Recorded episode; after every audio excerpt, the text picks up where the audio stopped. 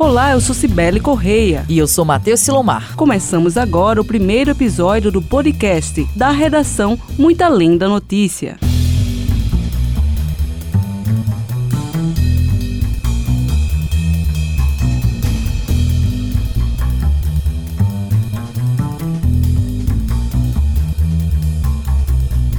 Este é o mais novo podcast da Rádio Tabajara, um conteúdo gerado exclusivamente para as plataformas digitais. Toda sexta-feira traremos aqui, neste espaço, um resumo e abordagem diferente sobre os principais acontecimentos da semana.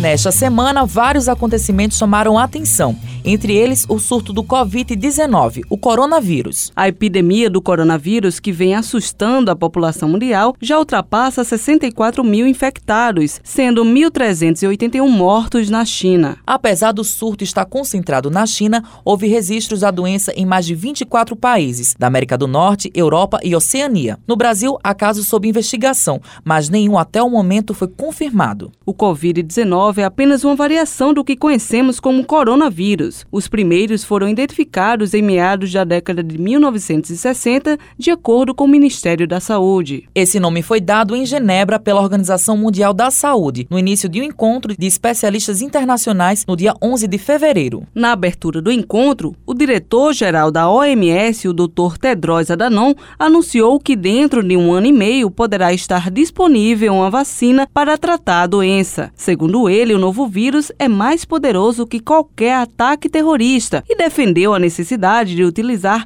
todas as armas disponíveis para combatê-lo. O surto inicial atingiu pessoas que tiveram alguma associação ao mercado de frutos do mar em Wuhan, cidade costeira da China, o que despertou uma suspeita que a transmissão desta variação desse coronavírus ocorreu entre animais marinhos e humanos. Entretanto, ao menos duas pesquisas apontam outras possibilidades de transmissão. Uma delas cita a cobra e a outra os morcegos. Os sintomas apresentados são de uma gripe comum, como febre, tosse e falta de ar. Em casos mais graves, há registro de pneumonia, insuficiência renal e síndrome respiratória aguda grave. Para conter o coronavírus, o projeto de lei 23/20 estabelece as medidas que deverão ser adotadas pelas autoridades sanitárias em caso de emergência de saúde pública provocada pela doença. Entre outros pontos, a matéria prevê isolamento, quarentena e fechamento de portos, rodovias e aeroportos para entrada e saída do país. O texto tramita na Câmara dos Deputados. O governo afirma que a proposta é necessária, pois não há leis que assegurem a definição de instrumentos jurídicos e sanitários adequados para combater o vírus vírus que ainda não foi notificado em solo brasileiro. Na Paraíba, algumas medidas foram tomadas, como a divulgação de uma nota técnica para profissionais de saúde, indicando o fluxo de atendimento,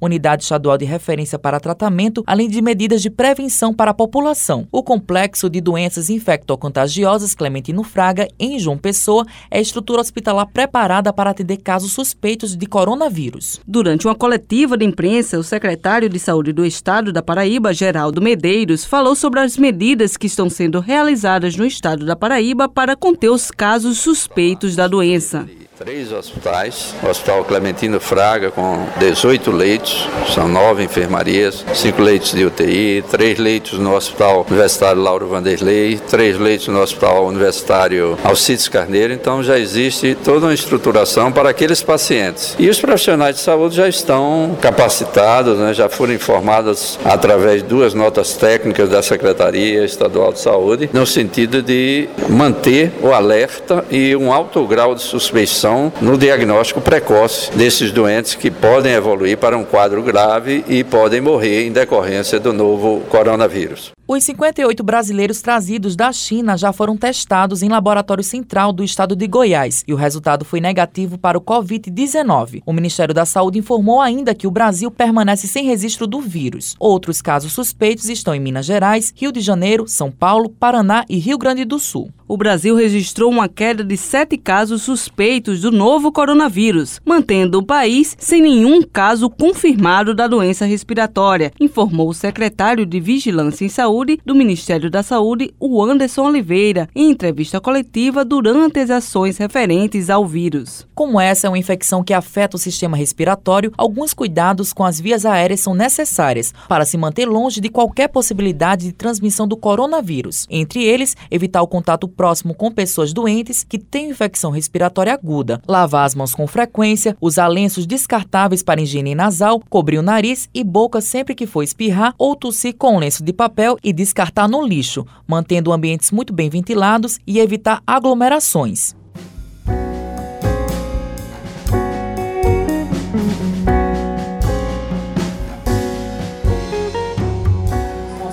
desafio prazeroso, foi um desafio muito bom, porque essa coleção ela traz é, uma beleza, né? Ela traz uma lindeza, como dizia Paulo Freire para a renda renascença. Então é, é, é, um momento assim que a gente está é, sur, surpreso, né? Por mais que a gente imagine, por mais que a gente idealize a, renda, mas sempre estamos nos surpreendendo com essa beleza que é essa coleção. Então, essa coleção traz vida, traz uma renovação, traz alegria, traz vontade de entusiasmo, traz entusiasmo para a gente continuar com a renda, continuar com esses desafios, que eu acredito que vai aparecer mais desafio e é, é, assim, é maravilhoso. Obrigado, viu? Parabéns. Isso que você ouviu agora foi o depoimento de Antônia Maria, rendeira paraibana natural de São João do Tigre, que participou da oficina ministrada pelo estilista mineiro Ronaldo Fraga, onde ela e mais 34 rendeiras confeccionaram peças que foram destaque no desfile do 31º Salão de Artesanato da Paraíba, no Espaço Cultural José Lins do Rego, em João Pessoa. Em Veneza, na Itália, no século XVI, uma jovem mulher se apaixonou pela família inimiga de seu pai. Ela foi exilada para o Brasil. Culturalmente, na Itália, as meninas começavam a abordar o seu enxoval de casamento aos 5 anos de idade. Exilada no Brasil, a menina que estava presa em Olinda, Pernambuco, começou a passar seus conhecimentos para as demais pessoas do convento. A prática tornou-se popular na região do Agreste pernambucano e, em seguida, se popularizou na Paraíba. Pelo menos é isso que foi contado pelo estilista Ronaldo Fraga em uma coletiva de imprensa durante o 31º Salão de Artesanato da Paraíba. O desfile teve como nome hashtag Somos Todos Paraíba, com looks confeccionados pelas rendeiras dos municípios de São Sebastião Sebastião do Umbuzeiro, Zabelê, Monteiro, Camalaú e São João do Tigre. Matheus, você esteve no desfile e também participou da coletiva da imprensa com Ronaldo Fraga. Eu queria saber as suas impressões sobre os artistas, sobre o desfile e também a importância da renda para esses artistas e também para o Brasil. Lembrando que o desfile será exibido na próxima edição da São Paulo Fashion Week 2020. O desfile foi muito bonito, sabe, Sibeli? Teve muitas cores, a renda passou de geração em geração. Então a gente vê avós, vemos mães, filhas de rendeiras participando desse projeto que é muito bonito. Eu participei da coletiva de imprensa com Ronaldo Fraga ele falou justamente que ele quer dar voz e visibilidade a essas mulheres. A proposta dele é nessa 48ª edição da São Paulo Fashion Week trazer as histórias dessas mulheres e também a renda renascença, que a renda renascença é tão importante na vida dessas mulheres, que lá, principalmente nessas cidades do Cariri Paraibano, são fontes de renda. É a principal fonte de renda dessas mulheres e dessa família que movimenta o município e também aquela região. Então foi muito interessante e espero que elas façam muito sucesso lá na São Paulo Fashion Week.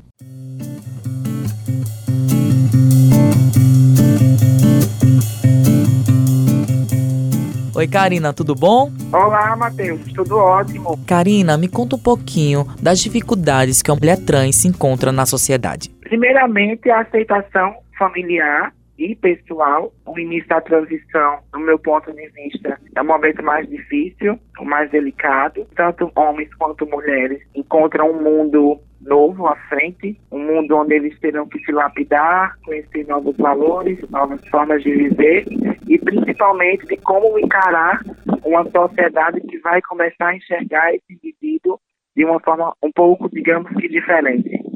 Karina, me conta um pouquinho como é que foi nessa questão de se inserir no mercado de trabalho. Para as pessoas trans, é muito difícil se inserir no mercado de trabalho porque a maioria não tem o apoio no início da transição da sua família. Alguns são expulsos de casa, pessoas não querem por perto. Automaticamente, o colégio, né, a base do ensino, é muitas vezes esquecida. Também pelo preconceito que esses indivíduos encontram dentro das escolas, nas faculdades, e daí um mundo fica um pouco mais difícil quando eles são excluídos da escola porque não têm um rumo e muitas vezes acaba no mercado informal, né? Ou no mercado negro, enfim, para um caminho não muito saudável nem muito legal.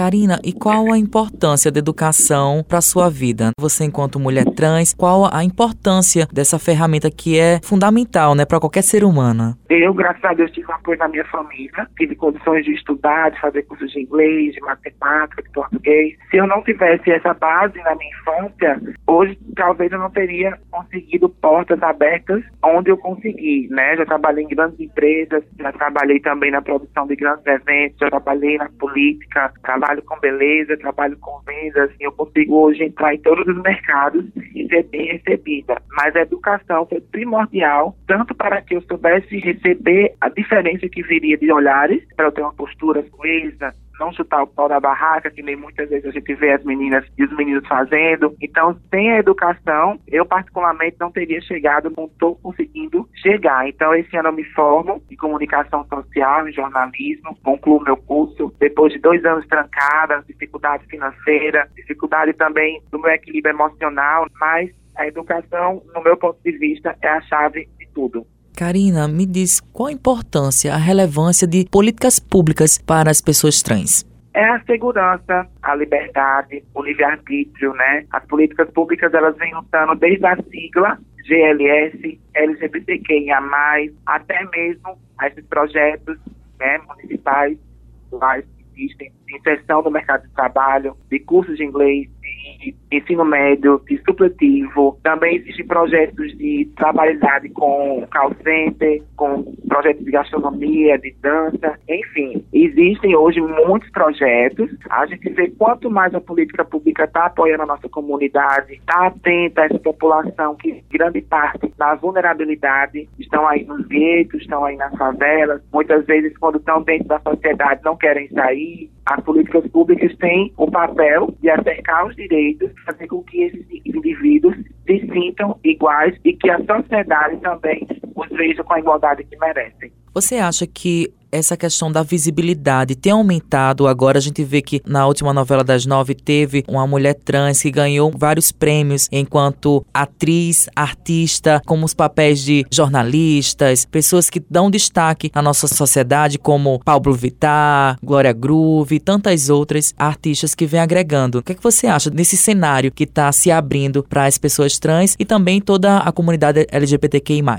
Cenário é glorioso, apesar de que nós sabemos a dificuldade que é para conseguir chegar ao lugar de representatividade que essas pessoas chegaram, ainda mais quando somos trans, negras, periféricas, que sofrem toda essa coesão social. Quando tem uma representatividade a tal nível, é sinal que a luta está valendo a pena. Que estamos vencendo barreiras, estamos superando preconceitos, conceitos de intolerância contra o próximo. Tudo isso é fonte de políticas públicas com militâncias personalíssimas, que são aquelas pessoas que não estão dentro da política, mas levantam a bandeira de sua vida, um ato de militância, mas o apoio da sociedade civil, para lembrar que se a gente está ali é porque pessoas que estão concordando, que estão querendo que nós estamos ocupando aquele espaço. O movimento fala muito dessa, questão do lugar de fala. A pessoa negra periférica tem que falar com uma pessoa negra periférica, não uma branca heteronormativa que vai falar do que um negro faça. Então, quando a gente vê Pablo Vittar, e aqui mesmo João Pessoa, Dani Barbosa, que foi para Cannes agora com o filme Bacurau, temos também Anitta, que é uma atriz também, que faz vários filmes aqui no estado, a nível nacional também, Anitta Medeiros. Então, assim, a gente vê que o nosso trabalho está sendo visto com igualdade porque independente da nossa orientação ou da nossa identidade de gênero, lutamos por um lugar no mercado de espaço de igualdade. Karina, você tem algum recado para deixar para as pessoas que estão nos ouvindo? O recado que eu deixo é aceite, respeite, tenha empatia. Às vezes nós não sabemos o que se passa do mundo do outro. Cada cabeça é um mundo. Nós vamos nós desde criança. Então, às vezes, vamos evitar de julgar, vamos evitar apontar, recriminar e tentar se colocar mais no lugar do próximo. Acho que quando a gente tem um pouco de empatia, tanto o mundo melhora, quanto a gente faz bem ao outro. Karina, muito obrigado, viu, pela sua participação. Não há de que, Matheus, disponha. Essa foi uma entrevista com Karina Espínola, que é uma mulher trans, produtora e membro da Associação de Travestis e Transsexuais da Paraíba. Mas não são todas as pessoas trans que têm a oportunidade de ingressar no mercado de trabalho e também aos estudos. Cerca de 90% das pessoas trans no Brasil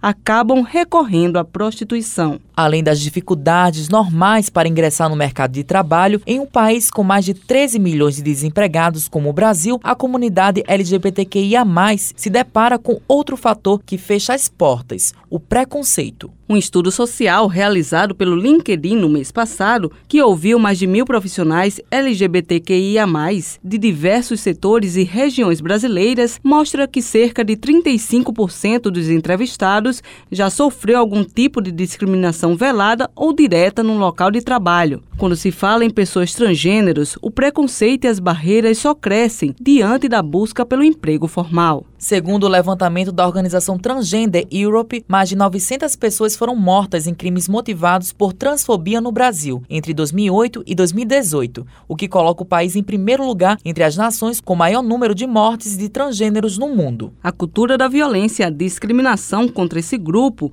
também resulta em uma alta taxa de evasão escolar. 82% das pessoas transgêneros não concluem seus estudos, de acordo com a pesquisa da Ordem dos Advogados do Brasil. OAB. Sem legislação específica que garante o espaço no mercado de trabalho, transexuais, travestis que dependem de iniciativas pontuais por parte de algumas empresas. Esse movimento, contudo, ainda é muito tímido. Em recente matéria publicada no jornal A União, a jornalista Laura Luna mostrou como está sendo a inserção das pessoas trans no mercado de trabalho. Matheus, eu conversei com a jornalista Laura Luna para relatar um pouco sobre as impressões dela sobre esse tema. Vamos escutar essa entrevista.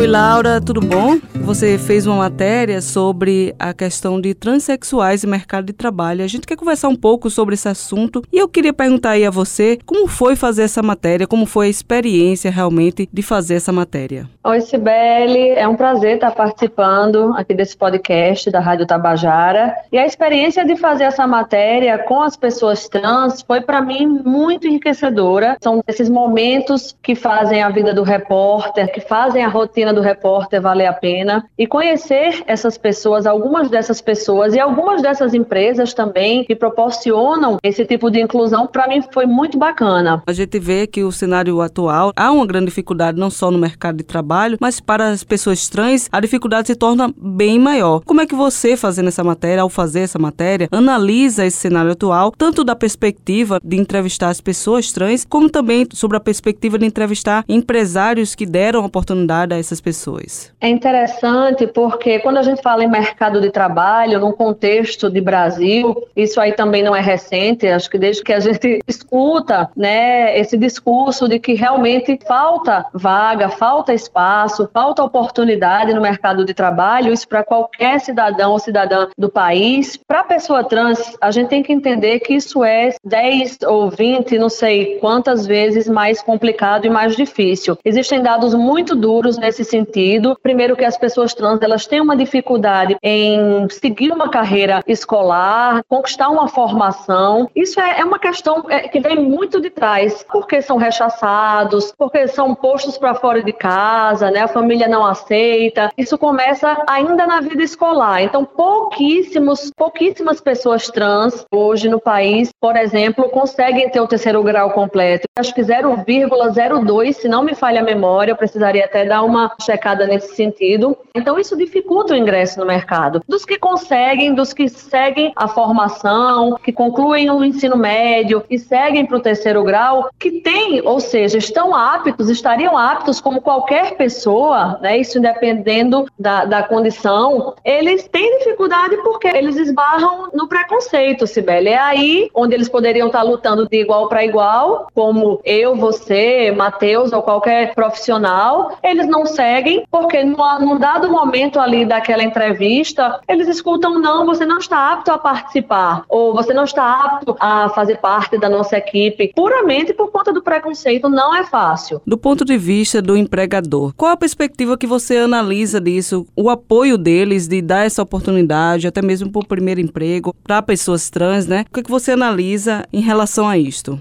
Empresas inteligentes empresas abertas, empresas que respeitam. Eu acho que isso é primordial em qualquer relação humana, inclusive na relação de trabalho. Então, é uma empresa que ela está à frente, é uma empresa que ela está buscando acompanhar realmente a evolução, né, para onde a gente está indo. A gente sabe que o mundo hoje é outro, é um mundo de aceitação. Eu só tive a oportunidade de visitar uma que tem esse tipo de parceria, né, com essas instituições que trabalham e que dão suporte a pessoas transexuais, empresas de renome nacional de beleza, de comunicação, são vários segmentos que estão abraçando também, ainda são poucas. Se não me falha a memória, eu trouxe isso na matéria, cerca de 12 empresas são parceiras atualmente de um dos órgãos que a gente conversou, né, de apoio à pessoa trans. Quer dizer, é muito pouco no universo de, né, de tantas empresas que a gente possui aqui no nosso estado. Mas essas guerreiras, né, essas 12 empresas merecem destaque sim, é olhar com empatia mesmo. Não é fácil o que essas pessoas passam, não precisam, já é tudo tudo tão duro, tão difícil. Então, eu acho que o nosso olhar tem que ser um olhar mesmo de igualdade. Ok, Laura, obrigado pela sua participação e por colaborar essa experiência aí conosco. Eu que agradeço. Tchau para todos os ouvintes da Rádio Tabajara. A gente vai ficando por aqui. Não deixe de acompanhar nosso resumo semanal dos principais fatos da semana nas plataformas digitais. O podcast da redação teve apresentação, produção e roteirização de Cibele Correia e Matheus Silomar. Direção e edição de João Lira. A supervisão foi do gerente de jornalismo da Rádio Tabajara, Marcos Tomás. Esse podcast é uma produção da empresa paraibana de comunicação. Tchau, pessoal. Tchau e até semana que vem.